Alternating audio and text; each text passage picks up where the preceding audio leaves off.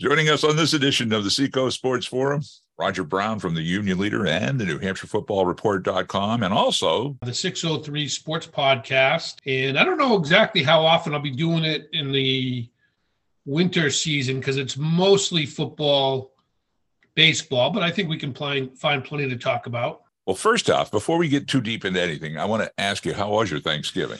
Thanksgiving was good.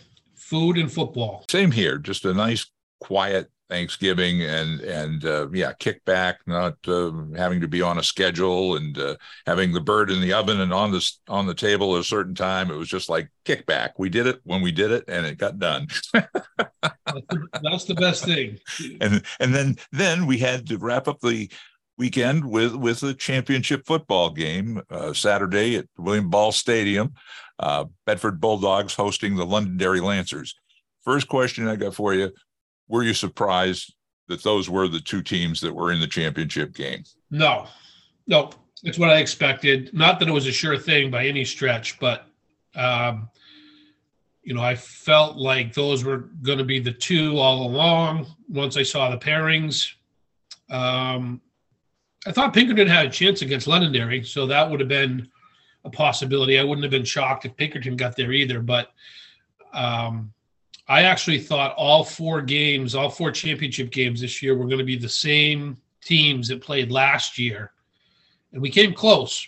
Uh, you know, Plymouth uh, upset Souhegan to get into the D2 title game. But other than that, they were all the same. So, so no, not surprised is, is the short answer, I guess. So the Bedford Bulldogs are the champions of Division One. They uh, took out the Londonderry Lancers in that championship contest. Finals twenty eight to eight. Um, I guess there was a couple of things I wanted to ask you about. Bedford was seeded third in the tourney based on their strength of schedule because all the, the major teams, all three of the top seeds, were undefeated in, in their respective regular seasons. Um, so, did that uh, give them some inspiration to prove, hey, we're tougher than we should have had a better seed or whatever? I don't know if I, I think so because they were talking about, uh, you know, how sometimes teams create this false narrative and I kept hearing like, "Oh, we haven't played anybody," blah blah blah, and I don't know anybody that wrote that. You know, I certainly didn't. I just explained to people why they were the third seed as such a dominant team. You know that it was because their schedule was a little bit weaker than uh, the other two. Nothing they can do about that. You just play the teams in front of you, but they seem to take it as uh, like everybody were. Uh, even when I went to the press box at halftime of the game, I had a parent grab me Roger, have we played anybody yet? And I'm like, you know, sarcastically, and I'm, you know, just trying to answer the questions as they were posed, you know. So yeah, probably they did. Um, I don't think they needed that motivation. They were, I think, you know, we all or a lot of people thought they were a couple touchdowns better than everybody else this year, and and that turned out to be the case. So they were defending their championship in the third third hole, third seed. Uh, they had two good teams uh, that had again undefeated seasons ahead of them, Pinkerton, and uh, also the uh, Port- Portsmouth Oyster River Clipper Cats. Um, Londonderry being fourth seed kind of surprised people with their four quarterback setup. Let's go back to the championship game. It didn't seem to be much of a factor in that game. Uh, they tried it in the first quarter. Uh, they got a couple of interceptions, which uh, led to that eight points. Uh, but beyond that, I think Bedford had their number. Is that what your take was? Oh yeah, clearly Londonderry couldn't do anything on offense, um, which was surprising to me. I thought they would be able to, you know, move the ball Exeter style at least. You know, um, short gains with the with the run game. They weren't a passing team. Londonderry, I'm talking about this year, anyways, regardless of who was the quarterback. But the, that Bedford defensive line, which we all knew was very good, it's most of the kids that were there last year as well, just uh, completely dominated the game. Um, uh, and the Bulldogs had uh, their senior quarterback, and he is a senior, right? Danny Black. Yep, yep, very good. Yeah. Uh, and uh, quarterback, very active. He had a shaky, very good, but he's had a shaky first quarter. But after that, it, it was lockdown time, and then he, of course he went to his back, and that uh, sophomore Helton oh man, this kid is is is a beast. Yeah, yeah, you know he was going to be tough. And actually, I thought Londonderry did a decent job with him, considering how good he is and their running game is, but he did break that one off uh, late for a touchdown. I think it was 45 yards to kind of pad the stats. But yeah, he was effective, you know, when he had to be. Um, well, they have other guys too, you know, like the Jack Risso guy. Uh, you know, I went to, uh, you know, as my son uh, Nick played as a sophomore, and we was a JV game at Bedford. I'll never forget this. It was a kid who stood out for Bedford, a running back just looked like a man amongst boys, like a varsity kid playing JVs that year. This was two years ago, or yeah, two years ago, I guess. Um, and he was kind of like their lead running back last year. He, he doesn't even get the ball. I, I, didn't even see him on offense this year, huh. just because of this wow. Helton kid is so good. And the 32, Jack Risso, I don't know where he came from, but he was he came up with some big runs. So um, certainly had plenty of depth on that uh, Bedford offense. They could do it in a lot of different ways. And uh, well, they went up back to back. Have they got a, a, quarterback that can lead them to a third one next year, along with Helton and, and those pieces that you've already talked about? Yeah, they're deep at quarterback. They have the coach's son is a quarterback. Um, he's eligible to come back. He's a lacrosse player. Some talk about him maybe going to a prep school. I don't know how true that is, but they yeah they have two other ones that are very good. So you know, they're certainly not going to have the team they had this year, I don't think, but they have some pieces to build around for sure. And then Londonderry, now again, they came in as a fourth seed. Um, they probably had a bit of a chip on their shoulder, figuring you know they they did have a couple of losses, uh, or was it one loss or two losses during just, the season? Just one. They lost to just one. Yeah. Um, so they had something to prove, and and and in the playoffs, they they were taking people out. They took our Exeter Bluehawks out handily. Um, but going back to their quarterback situation, do you see uh, Jimmy Lozon continuing to do that four man rotation or, or maybe just locking it down to one or two guys?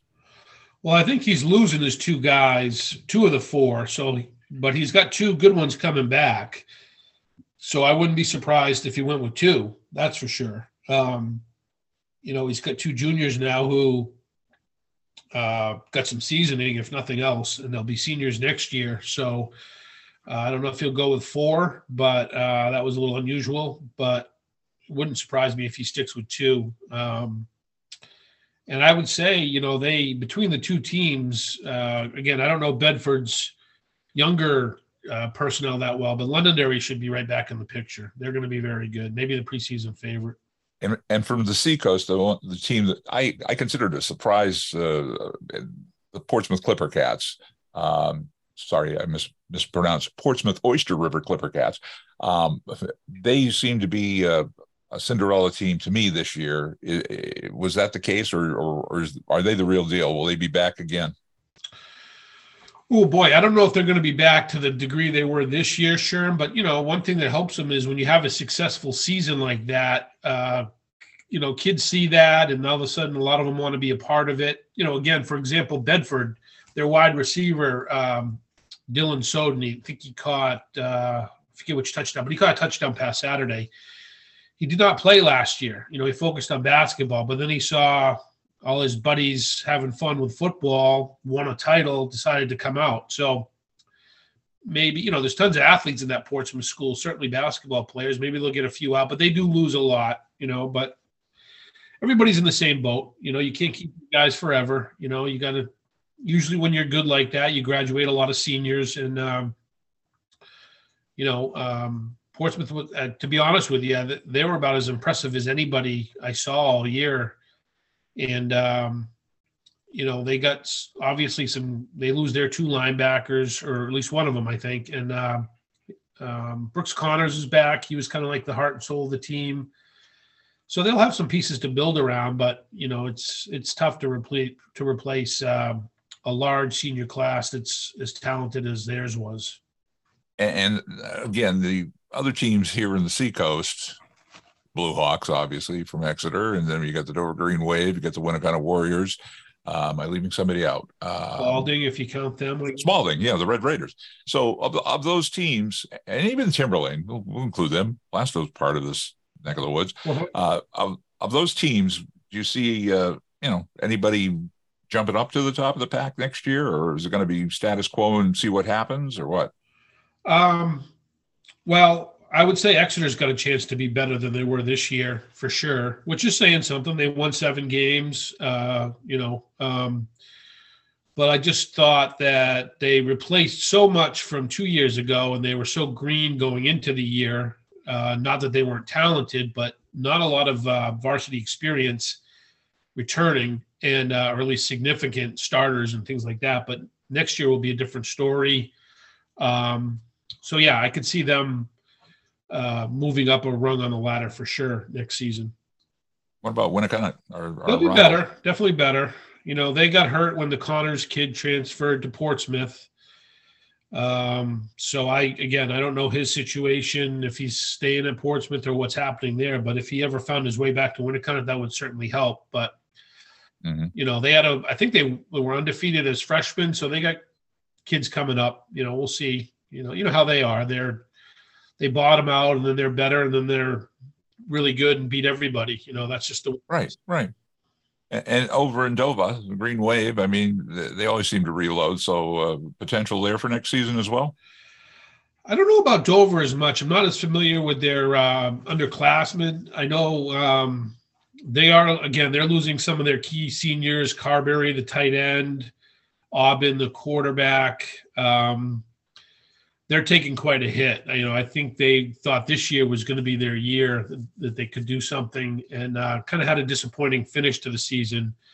Um, so they may, you know, maybe take a step back next season, but I, would have to take a look at their their younger crew. But they're losing a lot of their key people for sure. Okay, well, it's early. Obviously, we're just finishing up the season, and, uh, some of the coaching staffs are already getting in gear for next year. I know. Uh, uh, Bill Ball's staff uh, gives the kids a few weeks off just to kind of take a breather, but basically they're in the they're in the weight room and whatever conditioning all season long. Oh yeah, you have to be. You know, the teams that don't do that are the teams that don't win. The, the right. day and age, it's right. just a fact. Yeah. You know, it is. It is. A, it is a, uh, a state of mind playing playing the game nowadays too. Just want to review uh, what happened in the other divisions because there were other champions uh, in Division Two. Uh, Pelham Pythons with a win over the Plymouth Bobcats. Uh, the final there was thirty-five to six, and that is a three-peat or four-peat for them. Four for Pelham, two in Division Three and two in Division Two. They've won forty-one games in a row, which best I can figure was fifth in the country. Um, at the time they won the championship. It may be a little higher now. I, would have to check and see how those other teams are doing. But mm-hmm. yeah, fifth longest streak in the country. I think they were tied with a team from New York. Wow. Well, Division three, uh, it was uh, Trinity, number two seed, taking out Campbell for the title, forty-two to twelve. Uh, anything on Trinity you want to say? Um, just that they were hitting on all cylinders. I was at that game. Um, and uh, they're moving up to Division Two, and I think that's probably where they belong. And then in Division Four, the championship went to the Hilltoppers from Somersworth, twenty-one to seven over Newport, um, and that was a, a, repeat, correct? Yeah, Somersworth beat Newport last year as well. Uh, I think that's three in a row for Somersworth. They're also moving up, as is Newport, to Division Three. So we should have a much more competitive uh, Division Three next season, even though Trinity's leaving. Um, Newport was kind of banged up for that game, which was unfortunate. Uh, they beat Somersworth in the regular season, but uh, good effort by both teams there. Now, some people view you as a contrarian. Not me. You're kidding. I, I, no, I think you. I, I like to think that you think out of the box, which I like. See, I like people who who, who like to put a spin on stuff. Now, I got a couple of things I want to throw at you. Um, let's start off with the uh, the playoffs. Obviously, one thing that you've been a proponent of for a long time now is getting all these championship games back in a central location. Doesn't look like that's going to happen in the foreseeable future, but it was nice when it happened. Correct? You're you're a big proponent of that. Yeah, I, I thought it was healthy for football. Um, I've never understood why they always had the championship games on the same day at the same time you know, I mean, football fans would like to see some other games. And I understand with the four divisions now, you know, this is when they were all at UNH, those three divisions. Four makes it tough because those smaller divisions play fewer games. But if they're happy at Laconia, which is a terrific venue, you know, I don't see why we can't have Division One and Two at UNH. Maybe if they're on the same day. You know, I, I don't know what the schedule looks like for next year. Um, all the other sports play at you know the same day, like baseball's at Fisher Cat Stadium, um, hockey SNHU Arena. I, I, don't know why football doesn't get the same respect, and uh, certainly Exeter is a great facility. I mean, if you can't play it, you know, or if you have to play at a high school facility, that's the best one there or Nashua. So I'm not complaining about that. I just think it would be a little extra special uh, to move it back to UNH and I can't speak for the Division two coaches, but I don't know of any Division one coach who doesn't want it moved back there. You know, they all seem to. So I don't know why.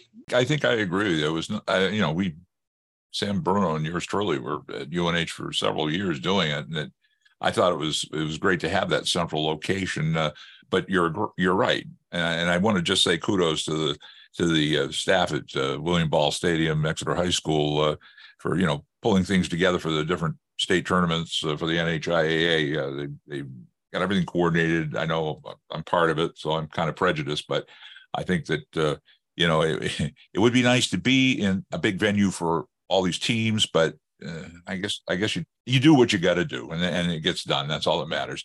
It's, I mean, it's not a bad situation now. I just think it could be improved. And like I, I was at the D two and the D three championship games, and those crowds were good. I wouldn't call it anything close to what we saw at Exeter, though. And I just think that if you had multiple games at the same site, the atmosphere might be better. You know, I keep hearing atmosphere, atmosphere, atmosphere. Well, let's do what we can to create the best atmosphere right. then. And uh, yeah. I think that would be a step forward. You know, it, it, two other notes I just want to t- touch on. Um, uh, somebody put a bug in my ear saying that uh, it's possible Coach Ball might think about doing a Thanksgiving Exeter Winnacunnet rivalry game uh, for the holiday. We'll we'll see if that happens. I think the problem is now because the way the schedule is set up, it actually the season ends after Thanksgiving, um, so it could that could be kind of a, a problem. Now, one thing you've been a big proponent of is the pre-season jamboree, similar to what they do up in Manchester. Uh, now that I love that idea, and maybe doing it for charity. Uh, for the attendance, uh, you know, attendees would pay towards a uh, charitable cause. Um, run that by me again. I like that idea. I'm, i want to keep running that one up the flagpole. Yeah, I um, I actually reached out to the Portsmouth coach a couple years ago about this because you know the jamborees used to be a little bit more prevalent than they are now, and the one in Manchester, although still very good, uh, a lot of the better teams don't go there for whatever reason. And I just thought a Seacoast Jamboree would make sense. We used to have one at Spaulding, but I, my idea was four New Hampshire teams or however many you want against four teams from Southern Maine, which would not be hard at all. You know, you got so many teams from Portland down, and you could match them up so it's competitive. And um, particularly with Maine playing New Hampshire in so many regular season games. You know, and I whatever five dollar donation, and you could give it yeah. to the booster clubs from each team that participates, right. or you could keep some of it and give some to, you know, whatever charity of your choice. I just think at that time of the year, late summer, uh, people are just starving for football if you've got eight teams there, you know, it, it would be the equivalent of probably playing two games, maybe because you play a half each. I just right. think you a place like Portsmouth, you would pack it, and uh, I just think it'd be a terrific night. Or you know, Winnacunnet could do it. I don't know that Exeter would want to do it, but um, even St. Thomas facility like that. Mm-hmm. But yeah, you know, um, I think Portsmouth's the ideal place just because of the location. If you're going to do Maine, New Hampshire. I, I'm all for it, and uh, we'll keep we'll keep running that flag, like I say, up the flagpole, and see if we can get somebody to to take and uh, and take it on because it seems like a no brainer. Just and and we got so many competitive teams here in the Seacoast area. You know, just have the kids go do a tune-up and do it for a charitable organization or a cause. Yeah, and I, I like the idea of bringing Maine teams in because I just think it's more interesting when you're playing teams you're not familiar yeah. with, and and the Seacoast teams play each other, so you play them mm-hmm. necessarily in the scrimmage. So if you you know you line up Marshwood versus Portsmouth, they used to play anyways in a preseason scrimmage, so that's easy enough. And then I don't know. You just got so many other teams that uh, are within 45 minute drive that I'm, gl- I'm sure they'd be glad to come down. But even if you had to use New Hampshire teams from other parts of the state, that would be fine too. Well, one other thing I wanted to ask you about and and and your opinion of, um, and maybe you you've got knowledge uh, about it. Uh, next year, now seeing how the the, the uh, uh, tournament brackets came out, and it wasn't a controversy, I don't think. But like I say, Bedford, their weight of schedule didn't you know give them a higher seed.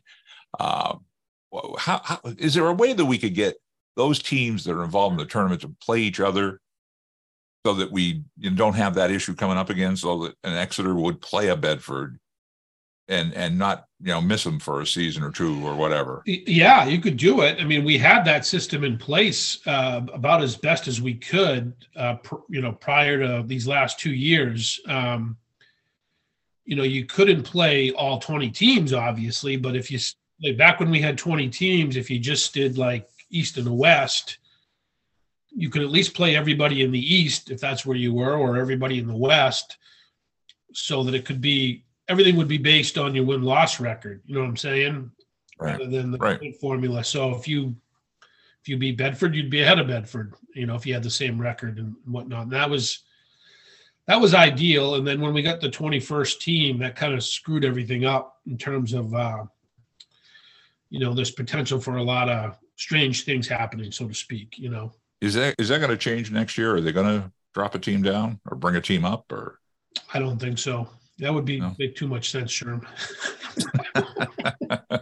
Hey i want to take and shift gears to the uh, college level and uh, well the unh wildcats ended their season on a winning note. They kept the musket the Brice Cowell musket at uh, unh in the granite state for another year um, ended the season for a bunch of seniors, uh, talented guys, in particular Dylan Laube, who didn't play in that game because he had been dinged up in the Monmouth game the week before, uh, but got big recognition. Well, I guess the surprise was the quarterback uh, was announced uh, that Max Brosmer.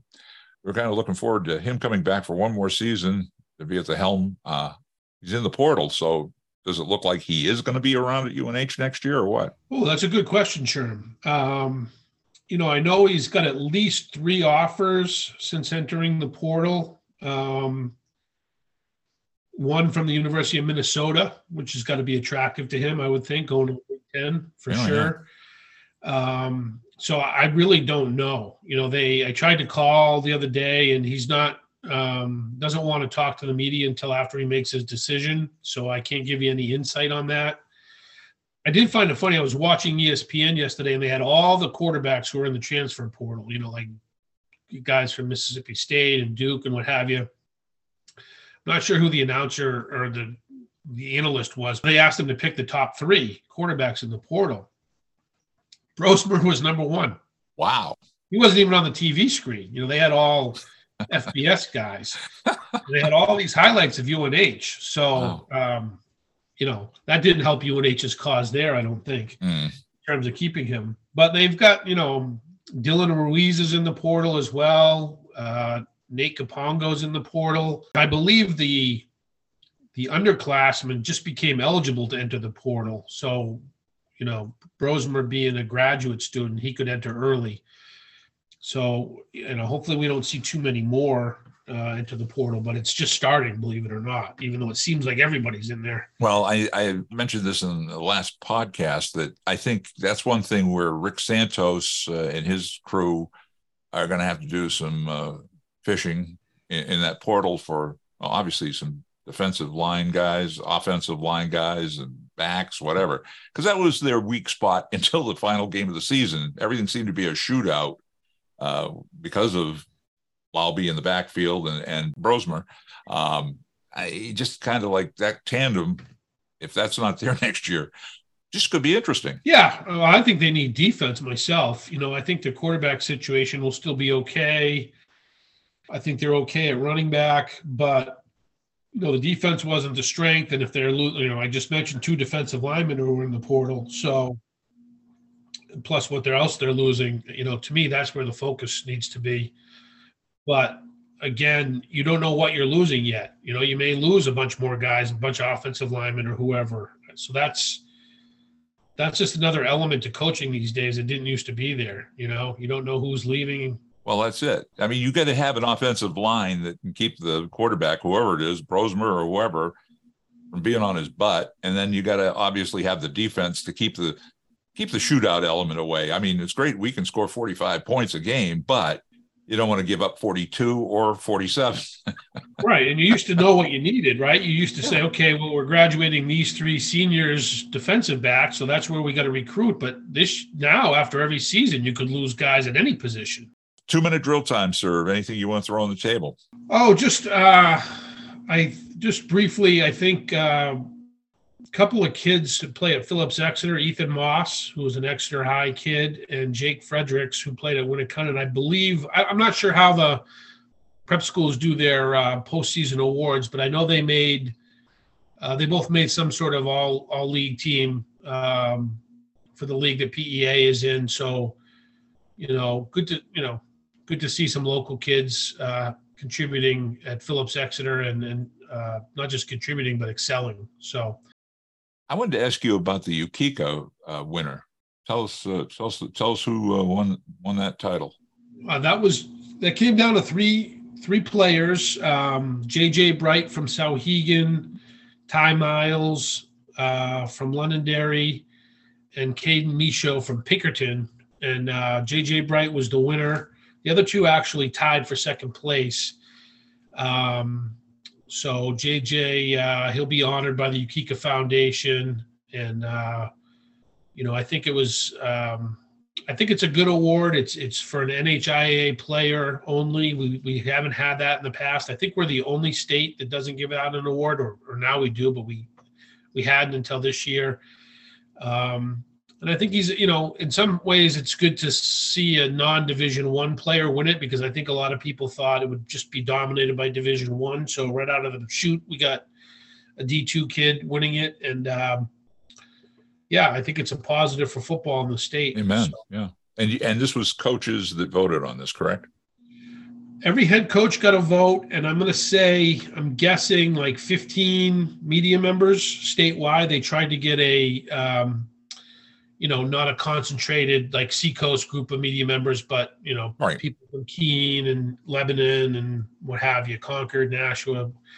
So I think overall there was about 80 people voting, roughly, uh, or had a vote, I should say. And uh, yeah, I think there was there was 10 people on the ballot, 10 players on the ballot, and I believe eight or nine of them received first place votes. So you know, it seemed to be a very uh, the Yukica committee did a good job of at least whittling it down to ten and giving people the right uh, players to vote for. Well, this is the first of many, and I, am glad you uh, have been a big proponent of this, and uh, it, it came to fruition. That's a good thing. Got the trophy in my closet right now. It's heavy as heck, sure. Got to be honest. it's not one of those plastic jobs. It's a real no, deal. No, no. It's a trophy. It's not one that the it'll probably stay prominently displayed because it's too heavy to move once you set it up. So. I love it. I mean, you know, for my two minute drill, I just want to bring up something that, and you and I had discussed it uh, briefly prior to recording the show today. Uh, you know, one thing I was hoping that maybe we could see here uh, in the uh, here in the Seacoast. Uh, uh, and I'll start with the Blue Hawks, like an Exeter Blue Hawk Hall of Fame. I want to give kudos to Sandy Parks, uh, who is a big proponent of the Alumni Association. A few years back, she did a night of champions where she brought the legends of, of Blue Hawk sports uh, on the stage at the auditorium. And, and it was really a fun night. And they had some uh, highlight pictures and, and, movies, uh, some that her dad had taken on the fields over the various sports in the decades. And that was really fun. And I thought, you know, we ought to really start that up, uh, a Blue Hawk Hall of Fame. And uh, I, am going to run that flag up the pole. We'll see how far it goes.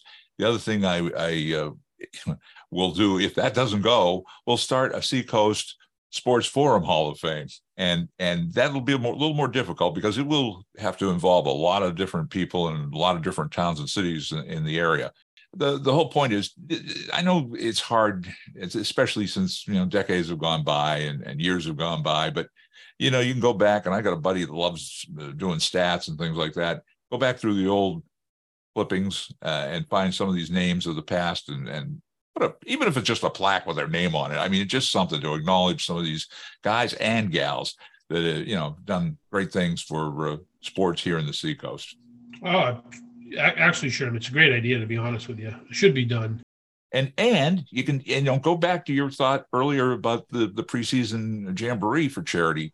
This is something you could have a, a once a year event or once every couple of years, and have a, a night of champions and and do it for charity and uh, you know have have some fun. Just have some of these people get acknowledged for their coaches who we we we know uh, that you know kind of are there and, and fade away. Well, don't let them fade away. Let you let, them have uh, one more, at least one more shot in the limelight. Well, and then and your your point is well taken because you got you got to do it sooner rather than later because some of these people who are in the Hall of Fame or, or deserving to be in the Hall of Fame, if you wait too long, people won't know about them. You know what I mean? You'll skip so many generations, right. and uh, right. you don't want to leave them out. You know. Um, all right, Roger, this is going to be an assignment I'm going to give you. It has nothing to do with uh, either the Union Leader or the New Hampshire Football Report or the baseball site or 603 podcast. You got to you got to help me run this flag up the pole, and we'll see how we can do it. We'll uh, we'll talk to the the powers to be. We'll start with the Exeter group, and if and if we have to, we'll go with the Seacoast Sports Forum type thing. We'll we'll we'll come up with something.